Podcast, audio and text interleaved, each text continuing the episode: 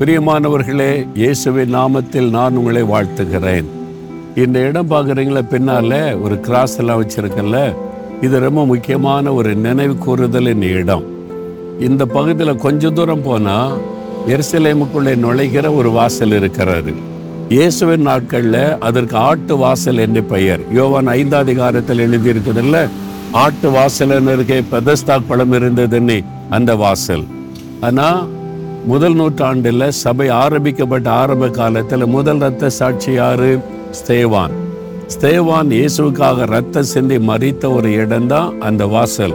என்ன, நகரத்துக்கு புறம்பே தள்ளி கொண்டு போய் தான் கல்லறிந்து கொண்டார்கள். அவர் ரத்தம் சிந்தி மறித்த இடத்துல அதன் பிறகு அந்த கேட்டுக்கு ஸ்தேவான் கேட், ஸ்தேவான் வாசல் என்று பெயர் மாற்றம் செய்திருக்கிறாங்க. அந்த ஸ்தேவானை நினைவு கூறும்படிக்கு கட்டப்பட்டிருக்கிற ஒரு நினைவாலயம் தான் இது நீங்க பார்க்கிறது. முதல் இரத்த சாட்சி ஸ்தேவான், இயேசுக்காக வைராக்கியமாய் வாழ்ந்த இரத்த சாட்சியாய் மரித்தவர் ஸ்தேவான், அவருடைய ஞாபகார்த்தமாக கட்டப்பட்ட நினைவாலயம். அதுக்கு முன்னால் நின்று கொண்டு உங்களோட பேச தேவன் வாய்ப்பு கொடுத்ததற்காய் ஸ்தோத்திரம். இப்போ ஆண்டவர் உங்களுக்கு என்ன வசனம் வச்சிருக்கிறாரு? 145ஆம் சங்கீதம் 19ஆம் வசனத்தில், கர்த்தர் தமக்கு பயந்தவர்களுடைய விருப்பத்தின்படி செய்கிறார். உங்களுக்கு உள்ளத்தில் ஏதோ ஒரு விருப்பம் இருக்குல்ல, இந்த மாதிரி நடந்தால் நல்ல, படிக்கிற பிள்ளைகளுக்கு நான் இந்த யூனிவர்சிட்டியில் படிக்கணும், இந்த பாடம் படிக்கணும் ஒரு விருப்பம் இருக்குதில்ல. வேலை செய்கிறவங்களுக்கு எனக்கு இந்த கம்பெனியில் வேலை கிடைக்கணும், இந்த மாதிரி ஒரு வேலை கிடைக்கணும் விருப்பம் இருக்குல்ல. பிஸ்னஸ் பண்ணுறவங்களுக்கு நான் இந்த மாதிரி பிஸ்னஸ் பண்ணால் நல்லா டாப்பில் வர முடியும், அது இந்த இடத்துல இந்த சிட்டிஸில் எனக்கு இடம் கிடைச்சா நல்லதுன்னு ஒரு விருப்பம் இருக்குல்ல. ஊழியர் செய்கிறவங்களுக்கு இந்த மாதிரி நான் ஊழியர் செய்யணும், கத்திரனை பயன்படுத்தணும், அப்படியெல்லாம் விருப்பம் இருக்குல்ல. குடும்பத்தில் இருக்கிற பெண்களுக்கு என் குடும்பத்தை இப்படி நான் நடத்தணும், என் கணவர் இப்படி இருக்கணும், மனைவி இப்படி இருக்கணும், பிள்ளைகள் இப்படி, எல்லாருக்குமே ஒரு விருப்பம் இருக்குது.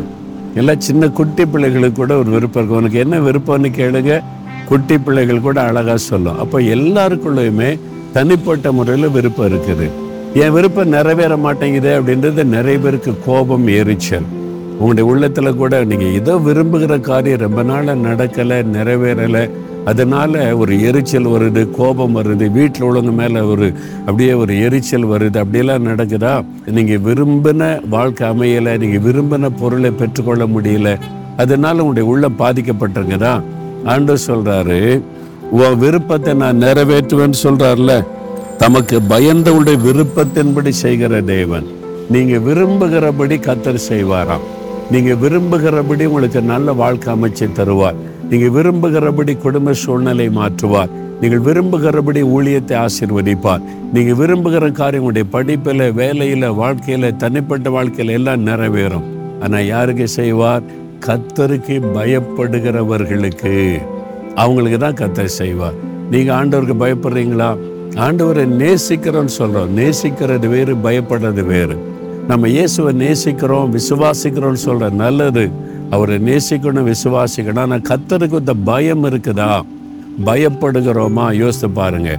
வானம் எனக்கு சிங்காசனம், பூமி எனக்கு பாரபடி அப்படின்னு ஆண்டு சொல்லிட்டு, ஆனாலும் என் வசனத்திற்கு நடுங்குகிறவர்களையே நான் நோக்கி பார்ப்பேன் அப்படின்னு சொல்றார். கர்த்தருக்கு இந்த பயம்னா வசனத்தை குறித்த ஒரு நடுக்க நமக்குள்ள இருக்கணும். கர்த்தருக்கு பயப்படுறவங்கன்னா யாருன்னா, கர்த்தருக்கு பயந்து பொல்லாப்புக்கு விலகுகிறவர்கள் அப்படின்னு வேதத்தில் சொல்லியிருக்கிறது.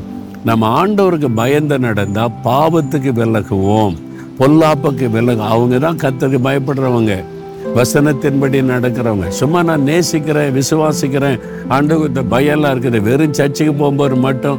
அப்போவே நிறைய கிறிஸ்தவர்கள் பயம் கிடையாது, சர்ச்சுக்குள்ளேயே இஷ்டப்படி நடக்கிற, செல்ஃபோன் பேசுகிறது. ஏன்னா கர்த்தருக்கு இந்த பயம் இல்லை. அப்போ ஆண்டவருக்கு இந்த பயம் நமக்குள்ளே இருந்தால், ஐயோ இது செய்யக்கூடாது, சர்ச்சுக்குள்ளே வந்தால் இது மாதிரி செல்ஃபோன் யூஸ் பண்ணக்கூடாது, நான் இப்படி நடந்து கொள்ளக்கூடாது, இவங்ககிட்ட இப்படி பேசக்கூடாது.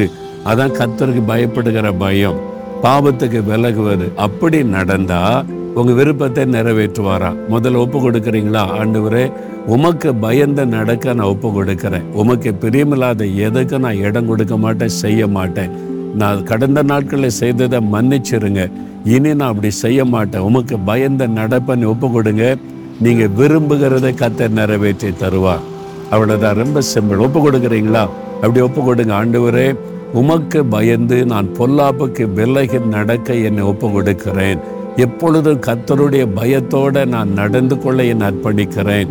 எனக்கு விருப்பமானது எல்லாம் நீர் நிறைவேற்றி தருகிறதற்காக ஸ்தோத்திரம் ஸ்தோத்திரம். இயேசுவின் நாமத்தில் ஜெபிக்கிறேன். ஆமேன் ஆமேன்.